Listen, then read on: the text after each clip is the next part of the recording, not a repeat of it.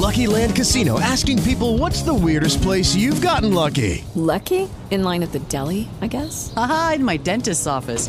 More than once, actually. Do I have to say? Yes, you do. In the car before my kids' PTA meeting. Really? Yes. Excuse me, what's the weirdest place you've gotten lucky? I never win and tell. Well, there you have it. You can get lucky anywhere playing at LuckyLandSlots.com. Play for free right now. Are you feeling lucky? No purchase necessary. Void where prohibited by law. 18 plus. Terms and conditions apply. See website for details. Hello, and thank you for listening to the Wrestling with Fatherhood podcast. I'm glad that you're here. Wrestling with Fatherhood is all about equipping dads to discover their strengths, understand their value, develop their goals, and live out their dream to become their children's biggest heroes. Today, I'm pleased to introduce one of my good friends, Terry Burgess. Terry, thank you for being on the Wrestling with Fatherhood podcast. You're welcome, Matt. Thanks for having me.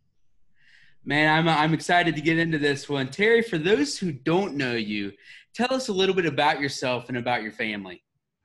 Well, my name is Coach T, or uh, America's Midlife Coach for Men. That's my moniker.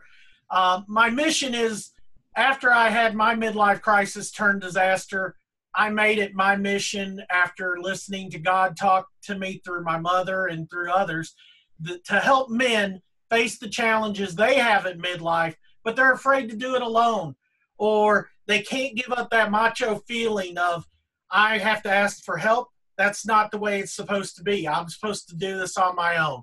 So I help them understand that it's okay to ask for that help and to understand what they have to do to succeed in life and to either rediscover their passion for what they want to do in life or even remodel their life totally in that so that they can feel happy as they move into the midlife years and eventually into retirement and everything. Um, as I said, I developed this passion for this work after I went through my own midlife crisis turned disaster. Uh, from 2007 to 2015, I went through a period that, you know, when I've told the story before, I've had men, women say, and you survived. And yes, I did survive. It was during this that I survived uh, my ex wife not handling her mental illness of bipolarism and things like that. And I was going through uh, abuse from her mentally, physically, and emotionally. She attempted suicide. I had to have her arrested one time for the abuse. Um, I had to claim bankruptcy because she would spend our entire uh, month's paycheck in less than 24 hours. Oh, wow. And I was having to uh, scramble to pay bills and things like that. Uh, I also, you know, ended up losing my job that I'd held for 15 years at a university that I just loved. But in 2009, I, I took on another challenge, and that was taking care of my mother as an only child uh, and her living out of state. She was dying from kidney failure due to type 2 diabetes. Um, also in 2011, you know, my ex wife's mother had a stroke. She left in June of that month, took her son with her. You know, I had raised him since he was four years old and was really his only male influence other than his grandfather who had passed away in 2008. So, you know, that was very rough, uh, especially with the fact that, you know, I'm an only child. I've not had any kids of my own. I've been a step parent to my first stepson, now my second stepson in my new marriage, and my stepdaughter who's 16. So, you know, I've been blessed there, but also too, when I worked at the university, I used to crack the joke that I um, was a surrogate parent to 3,400 kids. Uh, and people's faces would light up in that, and I go, but that's the way I felt being in the, in housing and residence life. You know, I considered each of those kids my kids because I wanted to treat them as I would want my kids treated if they were in my care. So but after four and a half years of separation, I got a divorce in 2015. I married my uh, new wife, uh, who I'd met in 2012, and she was my biggest supporter and the biggest one there to support me as I was rebuilding my life, my self esteem, my whole way of living. And, um, you know, I went from living in a fraternity house to now living in a 112 year old antique house. I got a great family. I have my own business. And, uh, you know, everything is gone great. Wow, man, Terry, it sounds like you've been through a lot, and I've had the uh, the pleasure of of listening to what you've learned through each of one of these challenges, and it's incredible. So, as somebody who something that you, you couple of different things that you you talked about that I really want to pull out uh, is one is this idea of being a step parent, and so I, I would love to hear what does being a step parent mean to you. Well, here's my answer, and it's something my mother reminded me whenever I married my second wife. I've been married three times. The first wife and I didn't have any children. She didn't have any desire to have children. Um, when I left high school, I, I wanted a big family. I wanted five or six kids. God didn't have it in my plans or, or in his plans for me. But uh, he gave me the ability to love others, kids. And that's what I found whenever I was in housing residence life, like I said earlier. But my mother told me when I first told her I was going to marry my second wife, she said, Now that kid, you treat him as if he's your own. You're not just marrying your wife, you're marrying that child. You don't treat him any different. You don't, you don't say, You're not my son, so don't come around me. And I've always remembered that. Um, I think it's one of the gifts God gave me was to love others' kids because when I worked in housing, I was able to be a father and that to several thousand. And they'll tell you, I treated them each like their mom and dad in that. I give them advice, I give them corrective, um, constructive criticism, uh, I'll even get mad at them, but at the end, I'm going to come back and support them. So being a step parent is no different than being a regular parent in that. I think the big difference is you got to treat it as if they are your own. They may not be your flesh and blood, but they are a part of your family. And, you know, if you don't treat them that way, then they're going to think, hey, I'm not important and they're going to start acting up. They're going to start acting out, and they may separate from not only you but their parent, and then you have all these issues outside of there.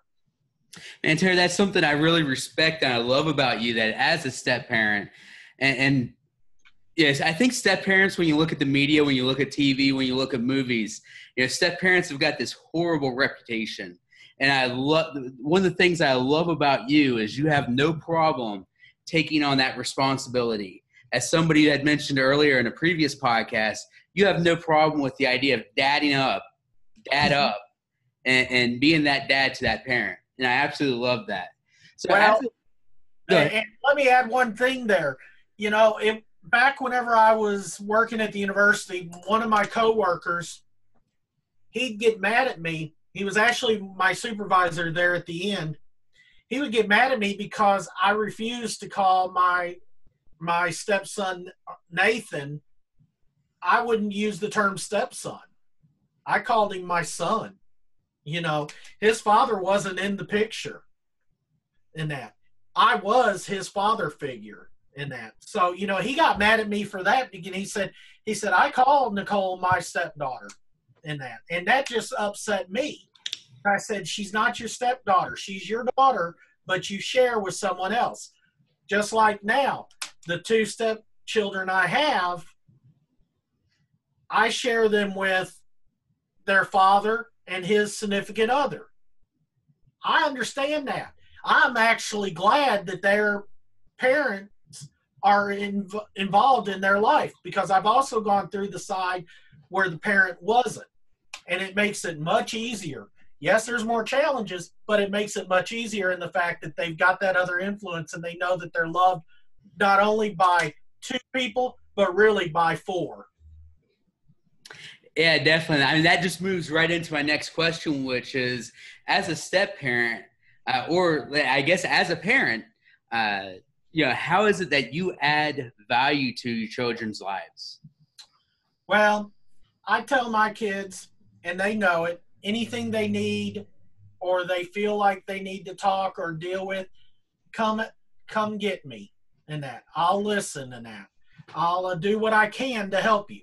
I may not give you what you want, but I'll give you what you need so that you can get to where you want to be. Um, you know, one of the goals I set every year and every quarter is I have, you know, not as much with my 20 year old anymore, but uh, I've done it with all three of my stepchildren when they were under 18. Is I would set up a number of things that I could do with them by myself or with their mother to do things out, you know, go to the movies, go to the park, go shopping at the mall, whatever, you know, just finding ways to connect with them, go into the movies, you know, and that's something I do to add value to their life. Uh, you know, and uh, I, you know, I do follow and uh, go with them to their events. You know, that's like right now, my stepdaughter's in Boy Scouts, robotics, Girl Scouts, uh, was in the band last year, and we would all be going every which way but crazy. But that was part and important to me was to be there to support her, and that adds value. I, I love this idea of completely supporting whatever it is that your children want to do. And, and I think that that is one of the things that makes a, a, a great parent. So, where do you think the fear comes in as far as being a step parent? And how do you think that this paralyzes stepdads from giving it their all?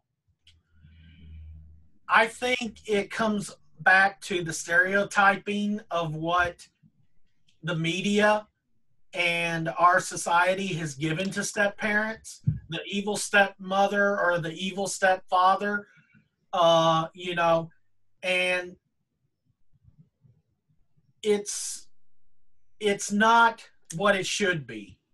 You know like i said my mother told me i'm not just marrying the woman i'm marrying the kids yeah i am a parent i am a role model in that and I need to live up to that standard.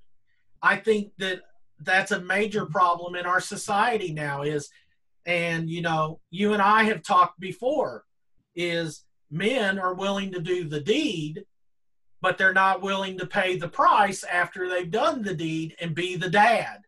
Yep. They'll either leave as in the case of my first stepson Nathan and not come to help or they'll be right there with them. But most of the time, they're not there. Yeah, definitely. You know, I know the two of us have talked in detail, great detail, about how men need to to man up and to to dad up, and you know, eh, it seems like everyone's willing to do the deed, and nobody wants to. Uh, everyone wants to do the deed. Nobody wants to deal with the seed. Yeah, you mm-hmm. know, nobody wants to uh, you know deal with the the consequences or take up the responsibility. And uh, yeah. again, that's something I greatly respect uh, about what you're doing. Uh, so, what's one of the biggest pieces of advice that you would give to any step parent out there? I, I think back to the commercial that I hear on radio all the time Mm-hmm. and TV, the one that says, you don't have to be perfect to be a good parent and that. You just got to be there, be present. And that's the key be present. I'll tell you right now, there are times my daughter's ready to scream at me, hit me upside the head because I'm I'm not giving in or you know, I'll be aggravating her. But at the end of the day, I know that she knows that I'm right there for her. I'm in her corner. And I know that she's in my corner in that. And that, you know, right there just makes makes it all right and that's awesome. That's uh, uh, a small. I don't know if she will listen to this podcast. A small shout out to to my mom, and and uh, you know one of the things that she likes to say is that's precious. Mm-hmm. And the reason why I, uh, I I'm thinking of her is with what you're saying is is the one thing that she always told me and, and you know us kids growing up is that if we're ever in a situation that we don't like and we think that there's danger or we know we shouldn't be in, that we can call her at any given time and say, hey, we need you now, and she would be there in a heartbeat. And it goes back to what you were saying, and saying a second ago about, you know, you don't always give the kids what they want, but you give them what they need. Mm-hmm. And that way later on they can kind of get what they want. So kind of a uh, just really made me think of my mom and and uh, you know just kind of the that kind of principle that she she kind of instilled in uh, in us kids. Well, and you know, I I got a quick story. Just happened this week. My first stepson Nathan. Um, I was at Walmart um, two days ago. I stopped in to uh, pick up a couple of items I needed for the house, mm-hmm. and uh, I just happened to see him and it's rare I get to see him out in public in that uh, because he works 16 hours for his company, and uh, he was in the he was in the store working. He's a vendor, and uh, I stopped and I said, "How's things going?" And we talked for like five to seven minutes, and you know he was just just real upfront with me in that, and I said, "You doing okay with everything?" You know because he had to deal with whenever his mother moved him to Paducah being removed from me and I was the one who had done everything with him and you know his mother actually had told him he was forbidden to talk to me but we'd talk at times behind you know either through phone chats or or uh, chatting online and so we just sat there and talked in that and he said he even asked me he said Am I going to see you down in Columbus? I said, Well, I said, I may. I'm not for sure yet. And Columbus is a Civil War reenactment that goes on here in the Western Kentucky area each year. And he's a he's a Civil War reenactor in that. He's big into history and military. And I said, Yeah, I said, I'll be there. I said, you know, if I am, I would like to at least get to see you and talk to you. He goes, Well, look me up and I'll let you know and that you know what unit I'm in. So, you know, it was just it's because I treated him like he was my own that now, you know, and as my wife today tells me, he'll come back around when things are able to be there and that. And so that makes me feel good. Yeah, definitely. Uh, you know, I can understand how that would be rough and, and feel like you're kind of stuck between a rock and a hard place. Uh, so yeah, uh, and, and, moving right along, uh, you know, I want to talk about your your business a little bit. Uh, sure. What are some common issues that you feel or that you have found that men deal with in their midlife crisis? Well, you know, stereotypically, people think of midlife crisis as only a men, men's issue.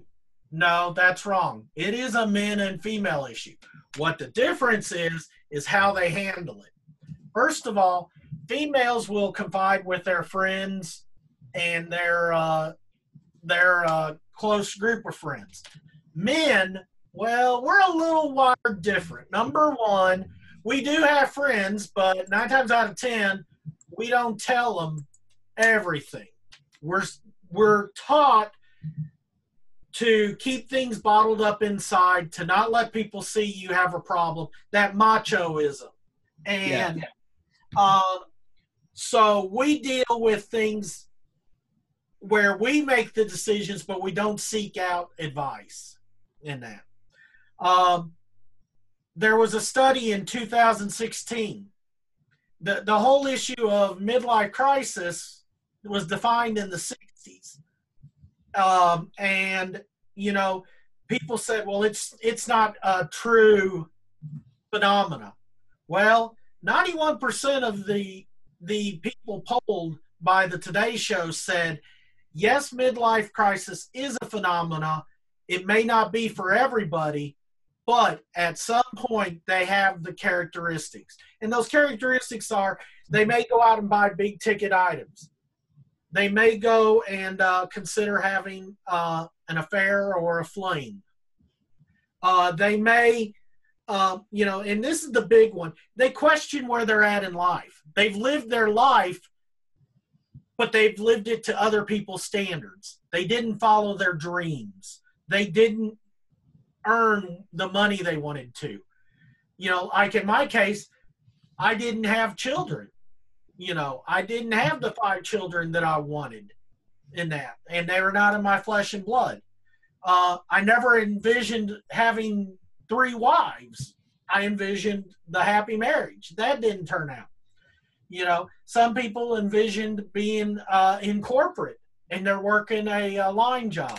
Whatever it is, they've got to deal with those challenges in that. And that's where my, you know, business comes in and tries to help them understand it's okay. We all go through it.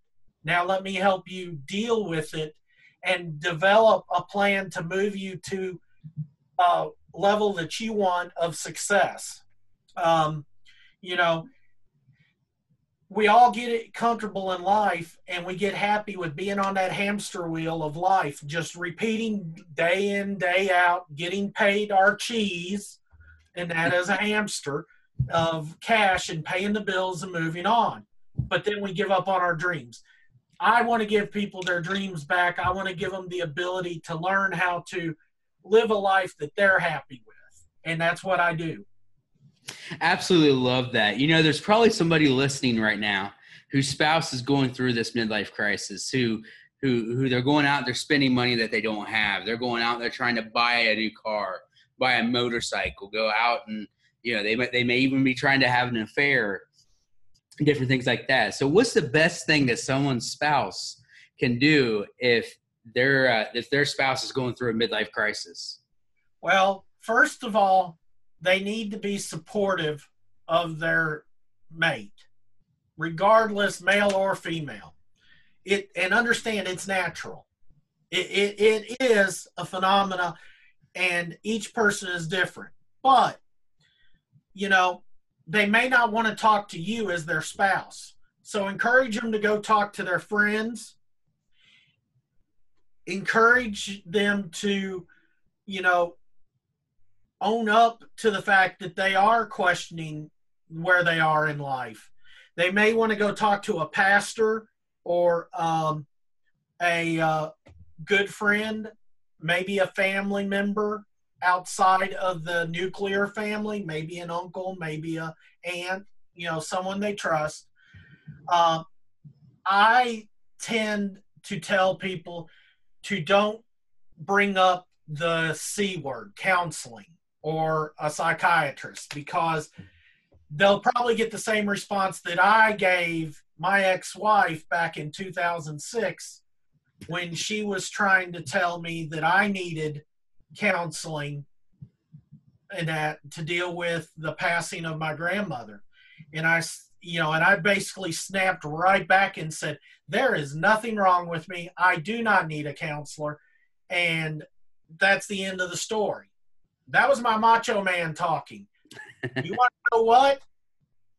By 2007, I was in counseling because I had started for marriage counseling, and she quit after two sessions, and I continued on.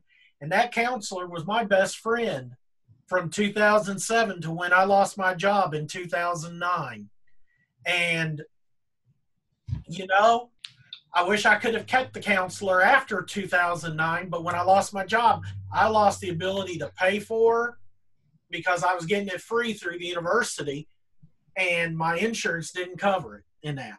So, you know, just be, you know, be understanding, be be supportive and you know, and I'm not saying be supportive if they're having an affair or things like that that you're going to have to deal with that. That's a delicate subject in that. But at the same time, if you want your life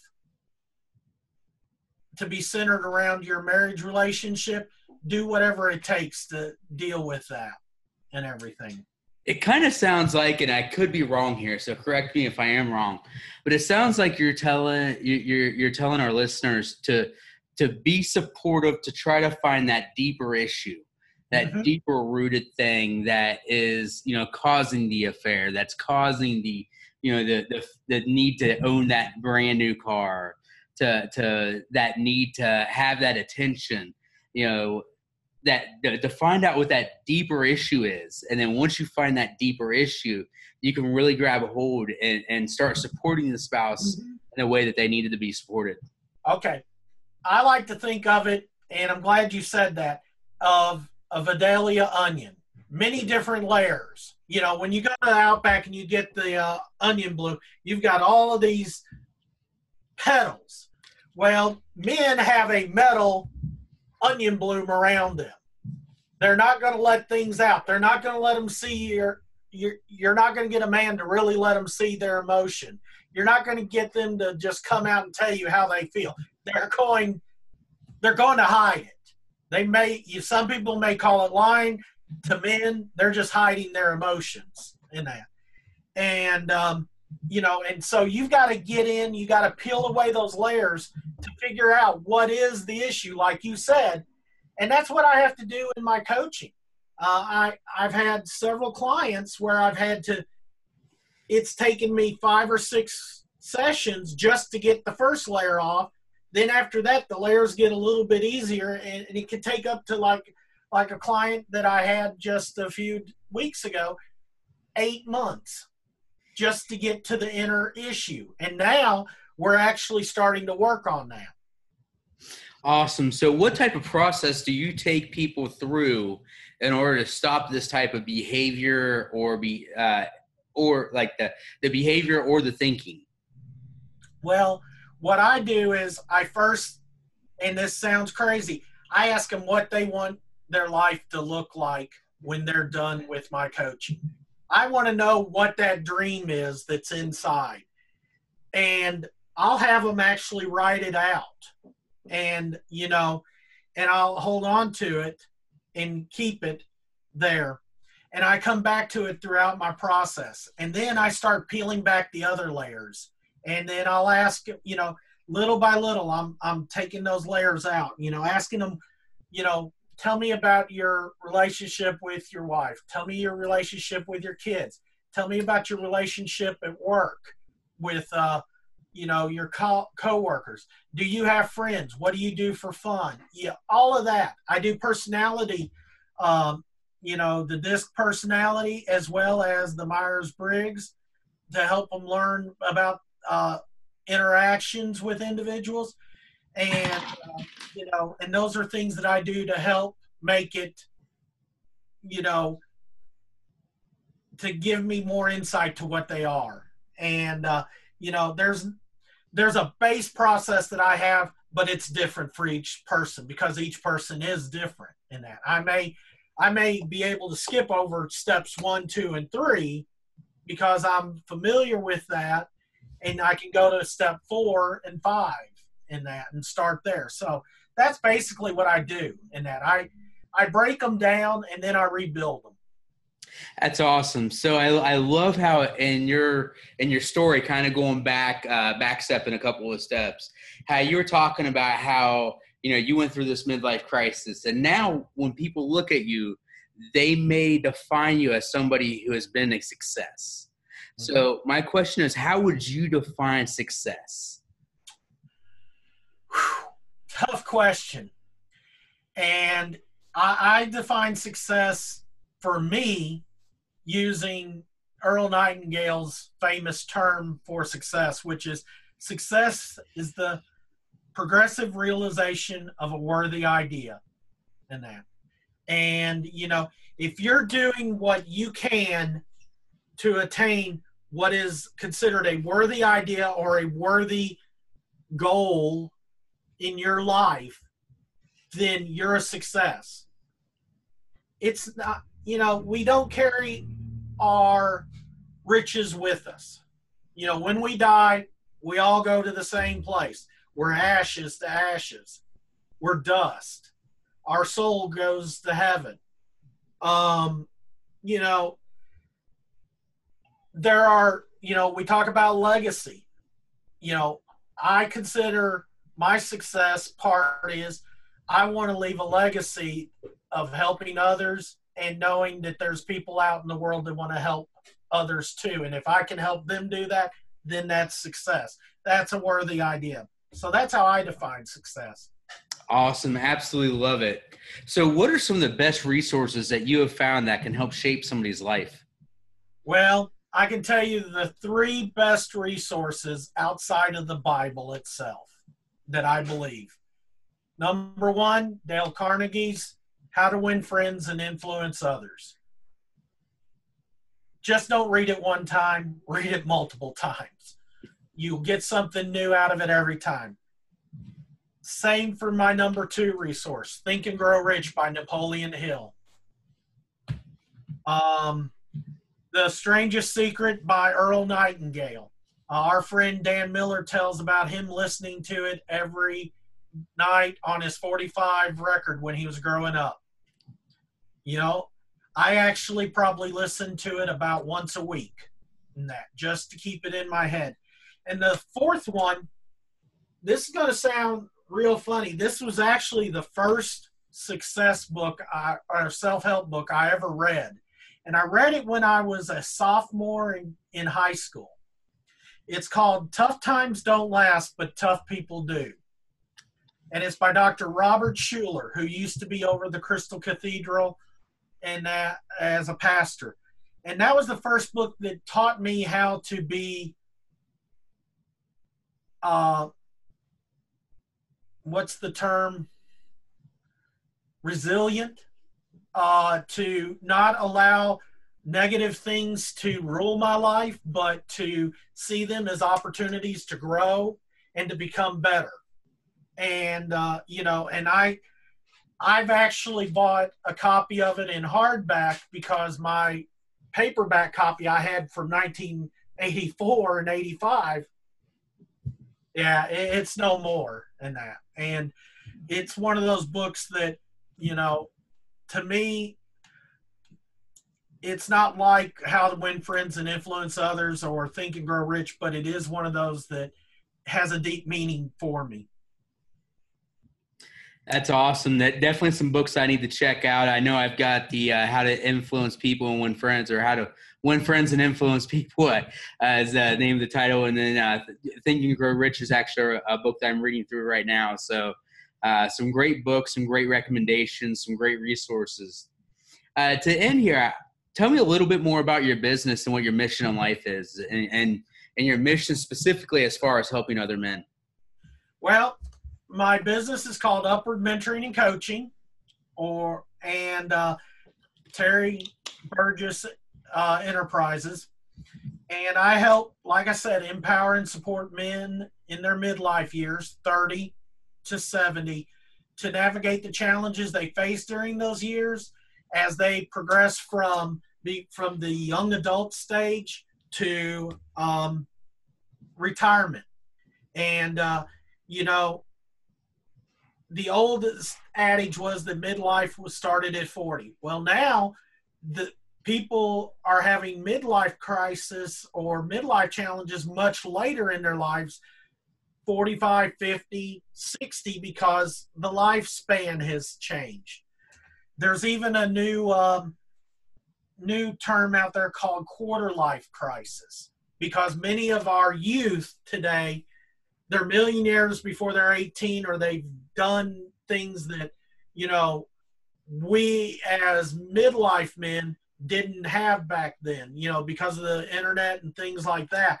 And they get these crises starting early. So you know we're starting to see now where we're having to deal with young men in the same situation. So but uh, i you know i currently have my own podcast uh, midlife second chances podcast where I give out information and inspiration to help not only men but women as well too to hear stories about people who've overcome tremendous challenges maybe losing 100 pounds maybe uh, overcoming a battle with cancer or uh, overcoming you know the loss of their entire family by a disaster or something. And you know and and giving out that information to say hey if if they can do it, you can do it, and empowering people. I also have a blog that I use to uh, pass on information and to help others. Um, I do group coaching, and I also do um, individual coaching. Um, And starting in 2019, I'm actually going to start public speaking and uh, doing conferences and that to help support. So, what's the best way if somebody was listening to this podcast and they resonated with what you said? They they were thinking, "Man, I need to get some help. I need to get some coaching. I need to, you know, get a hold of this Terry guy." What's the best way for people to reach out to you? What is your website? What is your email address? How would you like to be uh, uh, connected to other people? Well, my website is www.terry t e r r y p is in Patrick Burgess b u r g e s s dot com. That'll take you to my website. Uh, on there, you can schedule to have a free session with me for coaching. Uh, also, too, um, you could go on there to read my blog and uh, post about my uh, podcast. And then my email address is actually very simple terry at upward m as in man c as in coaching dot com. Wow absolutely love that. Terry man thank you so much for being on the wrestling with uh, fatherhood podcast. Uh, you've given a, uh, our listeners and myself a lot to think about a lot to chew on. Uh, so you know definitely uh, definitely appreciate that. So if you would like to know more about terry definitely go and check out his website. Uh, and if you'd like to learn a little bit more about what we're doing at Wrestling with Fatherhood, check out our website at www.fatherhood.com. That's www.fatherhood.com. Check out our Facebook group, Wrestling with Fatherhood. Uh, check out any of my podcasts. I've had some awesome guests on. I will, uh, you know, continue to have some awesome guests on. Uh, some great words of wisdom. You can also check out my blog at the www.fatherhood.com. Uh, thank you for listening. I hope you guys all have a great day. Okay, round two. Name something that's not boring. A laundry? Ooh, a book club. Computer solitaire, huh? Ah, oh, sorry, we were looking for Chumba Casino. That's right. ChumbaCasino.com has over 100 casino style games. Join today and play for free for your chance to redeem some serious prizes. ChumbaCasino.com. No purchase necessary. Full prohibited by law. 18 plus terms and conditions apply. See website for details.